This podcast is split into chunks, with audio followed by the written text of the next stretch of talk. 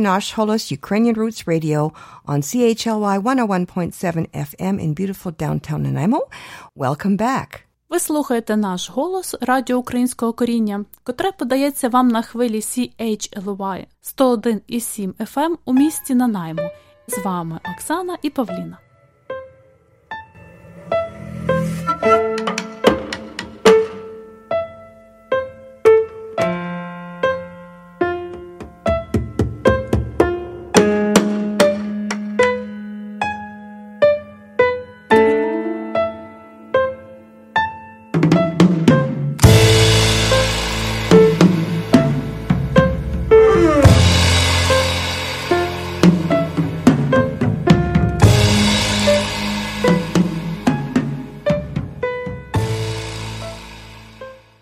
Сьогодні у нас в гостях Лілія Берник. Лілія Берник е, є дослідницею Тернополя, історії Тернополя. А вона також веде блог для мам з маленькими дітками. А також Лілія Берник є дружиною відомого українського історика Володимира Окаринського. Серед досліджень Володимира Кринського є цікава книжка Історія Тернополя в особах. Сьогодні з Лілією ми поговоримо про жіночі постаті в історії Тернополя. А подія, яка відбудеться 28 серпня, досить цікава. Жіноче коло Тернопілля запрошує на екскурсію усіх жінок, і Ліля буде розповідати про видатних жінок Тернополя. Доброго дня, Лілю! Доброго дня. Розкажи, будь ласка, трошки про себе. Я зробила такий невеличкий вступ, але можливо ти більше додасиш до цього. Насправді я б себе не звала не назвала такою дослідницею Тернополя, скоріше невеличкої і недослідженої його частини, а саме жіночої історії Тернополя. Тема така випадково мене мені знайшлася, і час від часу я до неї повертаюся знаходжу щось нове і хочеться про це розказати. Ця подія, яка буде, це організовує жіноче коло, громадська організація Тернопільська, і вона буде в форматі екскурсії з квестом. Ідея, що жінки мають бути вдягнуті в костюми кінця 19 століття, і ми будемо йти локаціями по Тернополі, які можна пов'язати з жінками, які в Тернополі жили, починаючи від найдавніших часів. Про кого можна згадати? Це, наприклад, е, я буду починати з Євдоксії Чарторийської. Це жінка-легенда, тому що точної інформації про неї дуже мало. Тих згадках, е, де вона згадується, як оборониця міста Тернополя під час нападу в 1549 році татар на Поділля, вона зібрала людей і зуміла відбити місто. Його не розорили в той рік. Ого, це 16 століття і є от інформація. Так, це от якраз е, вона це перша жінка, яку можна пов'язати з містом Тернополем. Після цього ми плануємо йти до катедри. Наступна жінка, яка доклалася до розбудови Тернополя, це була Катерина Острозька Замойська. Вона, коли одружилася з Томою Замойським, стала власницею міста і почали е, разом з чоловіком. Вони дуже доклалися його розбудову. Вони виділили гроші на дали дозвіл на побудову синагоги. Тернополі Ліля, вибачай, що я перебуває. Просто от у нас така виходить віртуальна екскурсія для тих, хто не зможе бути в Тернополі. От щоб ми собі уявили, що ми справді йдемо від замку, від першого місця, місця такого відомого в Тернополі до катедри. Ти згадала про синагогу. А де була синагога? В Тернополі було дві синагоги. Перша ага. синагога, стара синагога в такому ренесансно-готичному стилі. Вона була поряд з музичним училищем, трошки нижче шостої школи. Вона не збереглася. Потім була ще одна синагога в Тернополі. Це на місці корпусу медичного університету біля Данила Галицького. Ага. Це була друга синагога. Е, повертаючись до е, Катерини Замойської, то вони е, з чоловіком почали розбудовувати дуже місто, тому що вона перебувала в такому легкому занепаді. Про нього не дбали. Вони виділили кошти на побудову Римо-католицького костелу, який не зберігся вже. Також виділили гроші на побудову дзвіниці сучасної надстанної церкви дарували гроші трьом е, національним громадам міста і е, євреям, і полякам, і українцям православним. Згадую і єврейську жінку, яка пов'язана з Тернополем, це Роза Померан. Вона народилася в 1860 році в Тернополі, і е, вона була одною з перших жінок, які були вибрані до е, польського сейму в 1922 році. Вона походила з Тернополя. Тут вона навчалася, а згодом продовжила освіту в Відні. Коли повернулася сюди, в Тернопіль, в Тернополі пробувала створювати таку єврейську жіночу організацію, але підтримки не було в неї, тому що був Тернопіль таким дуже традиційним і е, клерикальним місцем, містом, і в ньому не дуже проживалися нові віяння, які йшли з Європи. Вона переїхала в Львів, одружилася. Е, одружилася з чоловіком, яким її, який її дуже підтримував, і от е, вона була такою яскравою єврейською феміністкою. Вона дуже багато докладалася до громадського життя, допомагала бідним, створювала, покращувала умови в сиротинцях, допомагала бідним дітям. А от цікаво, Тернопіль, напевно, так от мені здається, був більше консервативним. Це є кінець 19 століття, початок 20-го, та така ж феміністка, і згадати 1900 якісь там роки. Це от буквально зародження того руху. Львів, напевно, е, тако зовсім руху я Тернопіль був е, дуже дуже консервативним містом, але в Тернополі були свої феміністки. Е, правда, про них інформацію знайти складно, тому що ну як в пресі про це не дуже любили писати. Крім того, феміністки українські загалом здебільшого були не, не радикальними. І український фемінізм Галицький це він був в нього е, стояло націоналізм, націоналістичний спочатку, і після того фемінізм. І більшість українських руських феміністок вони насправді найбільше виступали як дуже бояли їх не любили, тому що боялися, що вони проти е, будуть руйнувати родини. Але більшість е, з них насправді були дуже родинно налаштованими, просто виступали за права, освіту, е, освіченість, можливість голосувати, вибирати, брати участь в активно в громадському і політичному житті. От, е, наприклад, я якраз до цієї екскурсії знайшла інформацію про тернополянку, де вона народилася, я так і не знайшла. Але вона жила і померла в Тернополі. Е, Марія Солтис, дружина Онуфрія Солтиса. Він був вчителем в Тернополі і видав буквар для навчання дітей. А вона активно займалася громадською діяльністю. Вона на початку 90-х років створила жіночу громаду. Це така феміністична організація. А потім була однією з засновниць союзу жінок, який е, діяв фактично по всіх е, містах українських. То повністю сказати, що в Тернополі не було фемінізму, не можна. Угу. Тоді ми Повертаючись до екскурсії, ми е, будемо йти по листопадовій вулиці, де напроти міськради є будівля прокуратури зараз. А раніше там була приватна школа жіноча. Жіноча. Це які роки? Це початок 900-х років. А ого, вже тоді ого. То значить, Тернопіль таки не був дуже вже страшно Ну, в Тернополі е, було так. кілька шкіл, е, так. були е, такі невеликі приватні школи, жіночі, де навчалося жіночі, так, де навчалося по кілька жінок, ну по кілька дівчат, ну як там 10, 20, 30, невеликі. Згодом вони вже об'єднувалися. Так, після листопадовій ми маємо пройти до п'ятої школи, яка і була також жіночою гімназією раніше. Хоча будинок е, будувався як е, лічебниця для душевнохворих. Е, він будувався на протязі 20 років, але з цього нічого не вийшло, і міська рада перебрала на себе власність цього будинку і передала його для цієї жіночої школи. Туди після того там були зібрані ці приватні кілька приватних шкіл, перейшли в їхні приміщення.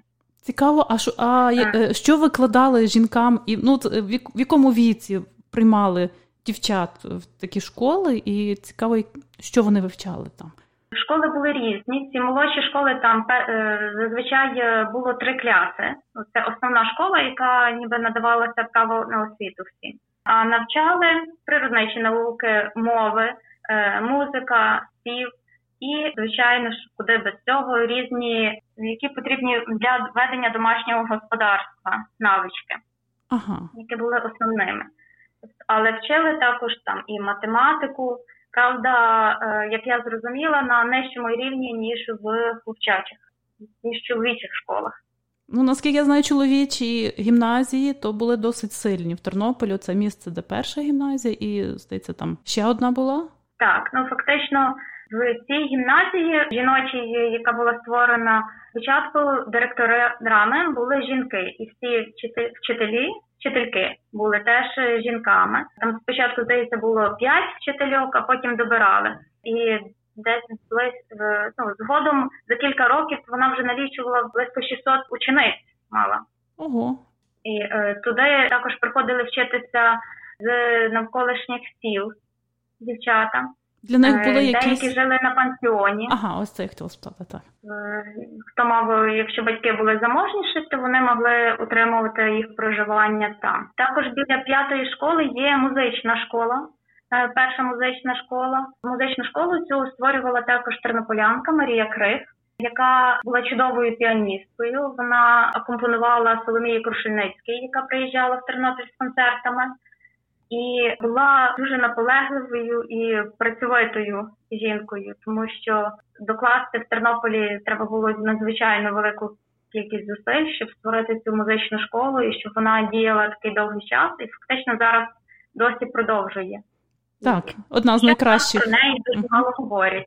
Так, так, до речі, я теж не чула, хоча про музичну школу знаю і про музикантів, а ось про цю жінку. Марія Крих. Е, але про неї е, інформації насправді не дуже багато. Є е, книжка спогадів про неї, але ну, я її прочитала, і якоїсь такої біографії з неї, на жаль, скласти неможливо, тому що в спогадах просто розповідалось, наскільки вона була чудовою і працьовитою жінкою. А деталей дуже мало, на жаль. Так, шкода, що так. так. Це ви будете від листопадової йти до До п'ятої школи. До п'ятої школи, і там якраз е, говорити про музичну освіту. Так, і е, після цього ми плануємо піти до бункер Мус, де є дворик такий дуже красивий, е, і біля цього арт-кафе, арт-бару хочу згадати про уродженку Тернополя Петті Літман, єврейку, яка народилася в сім'ї бідних євреїв, працювала гувернанткою в якійсь сім'ї.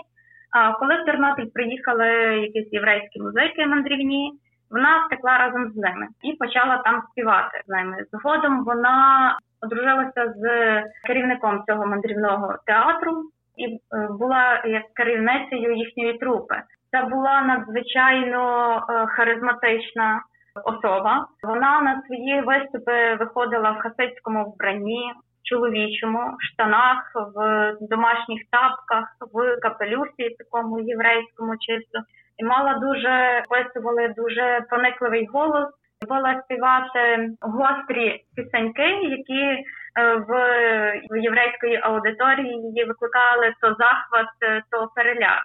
От, наприклад, е, її концерт в Одесі в 25-му році, коли туди прийшли більшовики, були заборонені через їхню саркастичність, напевне, не дозволяли. Але вона мандрувала е, не тільки Галичиною, вона була в Варшаві, в Варшавському театрі виступала, але велика сцена це було не її. Я так зрозуміла, що їй більше подобалася така більш закрита атмосфера невеликих приміщень квітні їздила в Америку, а згодом повернулася знову на Галичину. І як я розумію, захворіла, і в 30-х е, роках вже в Варшаві померла вона. Угу. А будь ласка, нагадай ще раз її ім'я. Це не, українське ім'я, це єврейське, правда? Е, Пепі Літман. Дякую. Е, виглядала вона дуже харизматично. Після того ми пройдемо біля будинку Барвінських де жив Олександр Барвінський, і я буду розповідати про Євгенію Барвінську, його дружину. Ага. Е, що ну, несправедливо, як на мене, на будинку є е, пам'ятні дошки. І Пам'ятна дошка Олександру Барвінському, Василеві Барвінському.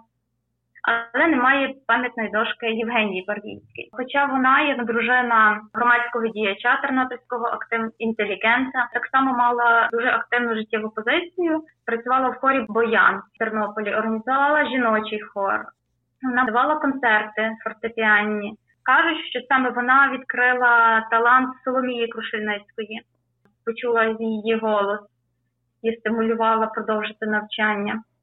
Вона давала концерти, їздила Галичиною от, разом з своєю сестрою. І ну, про нас про неї практично не згадують. Теж дуже прикро. Так, справді ім'я не згадувалося в в плеяді всіх цих відомих музикантів, співаків. Шкода. Ну, ну але вона, завдяки е... тобі ми будемо згадувати.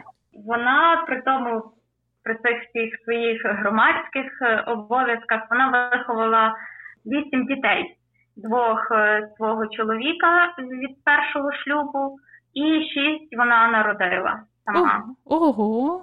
Це справді на той час це просто героїня, така діячка і талановита, і працелюбна, і ще й восьмеро дітей доглядати в той час без будь-яких гаджетів, як зараз у нас всі вдома є. Мусила все робити руками або помічниць запрошувати. Так що це справді достойна пошани і згадувати за неї як приклад для сучасних жінок. Після цього ми будемо йти по вулиці Івана Франка і говорити про будемо йти до пам'ятника Соломії Крушельницькій і говорити про Соломію Крушельницьку. Здається, що така відома особистість, і в нас би мали знати її біографію дуже добре, але насправді стільки невідомих і цікавих е, її граней і тому так хочеться про неї більше сказати.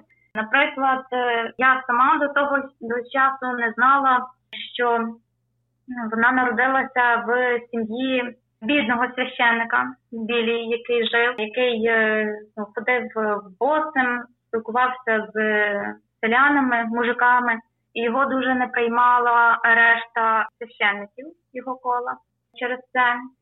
Його діти не мали грошей на освіту, е, тому здається, школу в Тернополі Соломія закінчувала чи екстерном, або неповні, неповні класи проходила, тому що вони не мали грошей, щоб оплатити це. От а причина, через яку Соломія виїхала в Львів, це коли їй було 16 років, до них приїхали. Приїхав молодий священник перед висвяченням, і він сватався, мав свататися до її старшої сестри але сподобав Соломію, посватався до неї.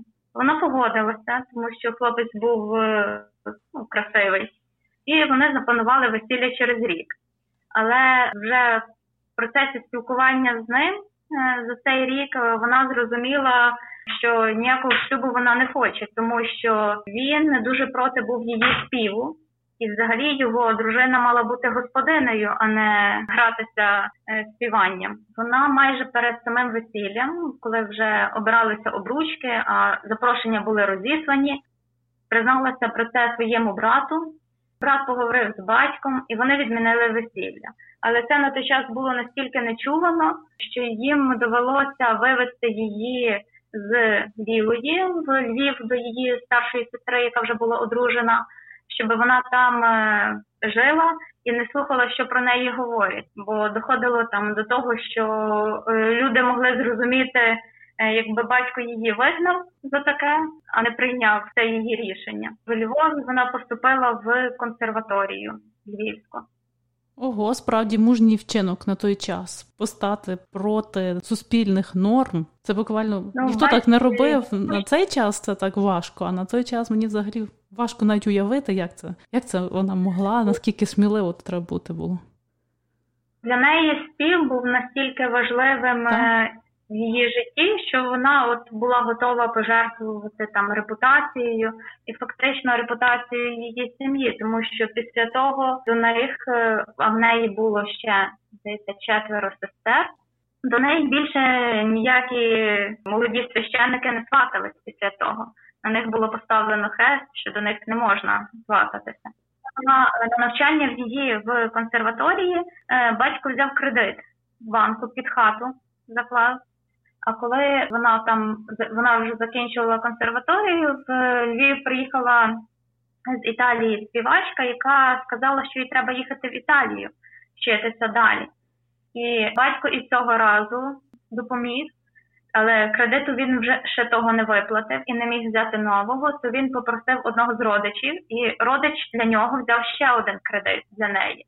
Так вона поїхала на навчання в Італії. І вона була настільки працьовитою, що вона не дозволяла собі е, відпочивати, тобто розважатися фактично. Вона завжди лягала в один час.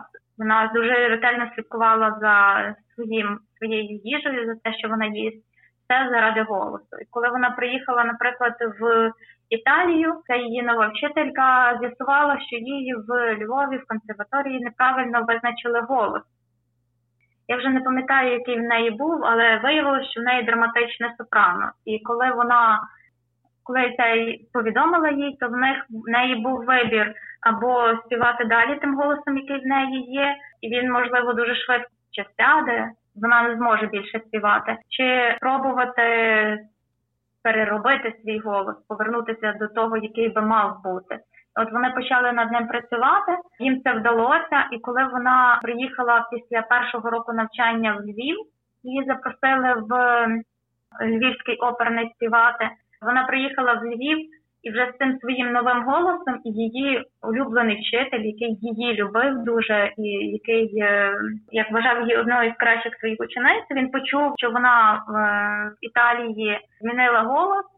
Він настільки на неї розізлився, що налаштував проти неї львівську пресу, цих критиків львівських. І перш її оце повернення в Львів це не було повернення додому, де її зустрічають е, з любов'ю. Е, це була дуже дуже важка боротьба. Їй доводилось виходити на сцену, співати з співаками, які її ображали. Її чоловік, який з нею співав, навіть домагався від директорів оперного, щоб е, її забрали, бо його вуха болять від її голосу. Ого, це, до речі, маловідомі факти, правда, з її біографії?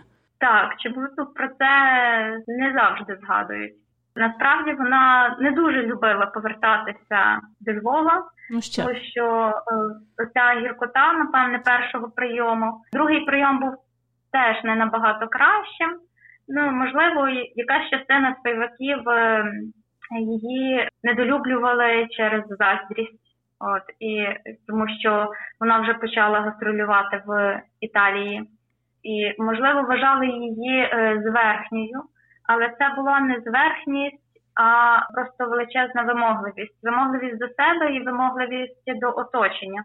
Коли вона поверталася в Львів, в неї було дуже багато турбот, про які вона звичайно не могла розказувати всім підряд. А в неї хворів брат, її улюблений старший брат. Він був, я так зрозуміла, в якійсь психлікарні, бо в нього почались проблеми. А на другий приїзд її в Львів коли вона мала перший виступ, це її перший виступ був після похорону брата. Угу. І ось такі моменти з її біографії.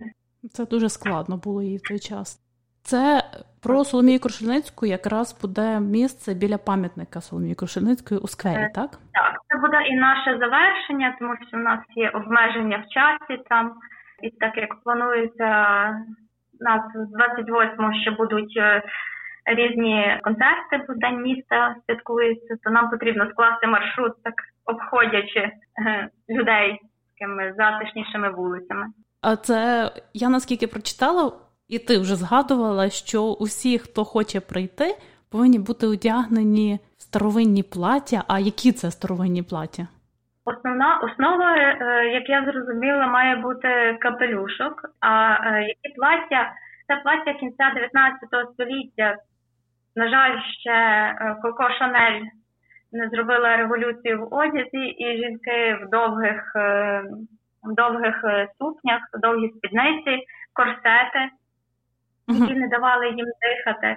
Ну що ще, можливо, пишні рукави в цей час були популярні, і, і комірці високі.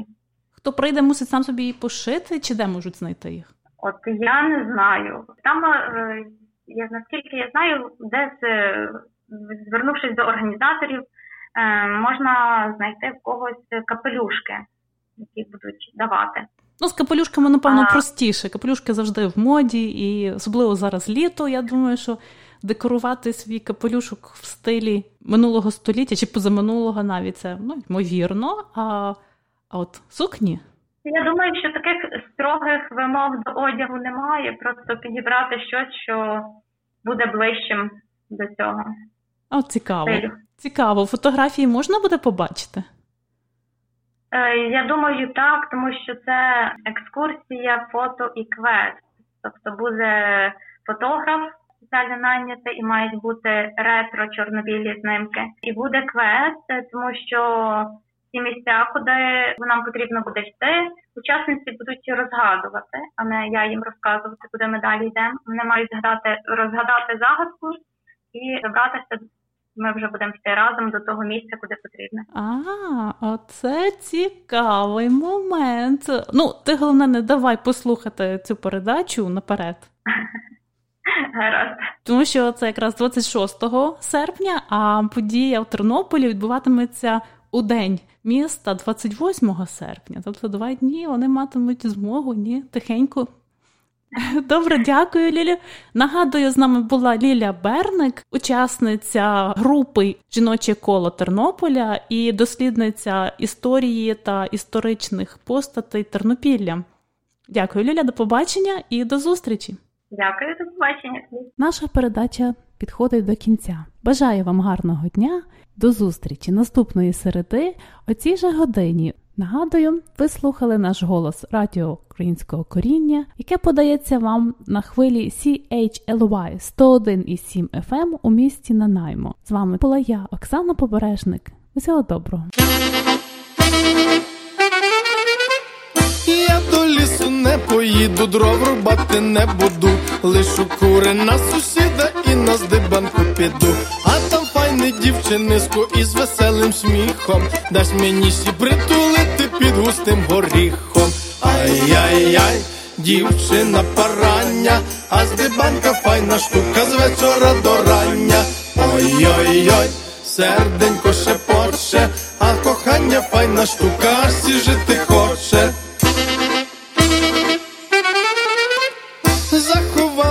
У травишці, мов м'які перинні, аж наднесло мою цьотку по вузькій стежині. Що хитається горіх, ти би не питала, бо ти чотко вже давно своє відхитала. Ай-яй-яй, дівчина парання, а здибанка файна штука з вечора до рання. Ой-ой-ой, серденько шепоче, а кохання файна штука, всі жити хоче.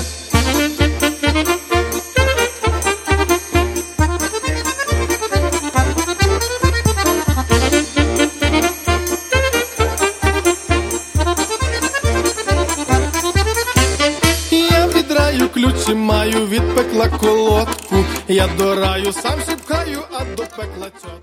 Love this podcast? Support this show through the ACAST supporter feature. It's up to you how much you give, and there's no regular commitment. Just hit the link in the show description to support now.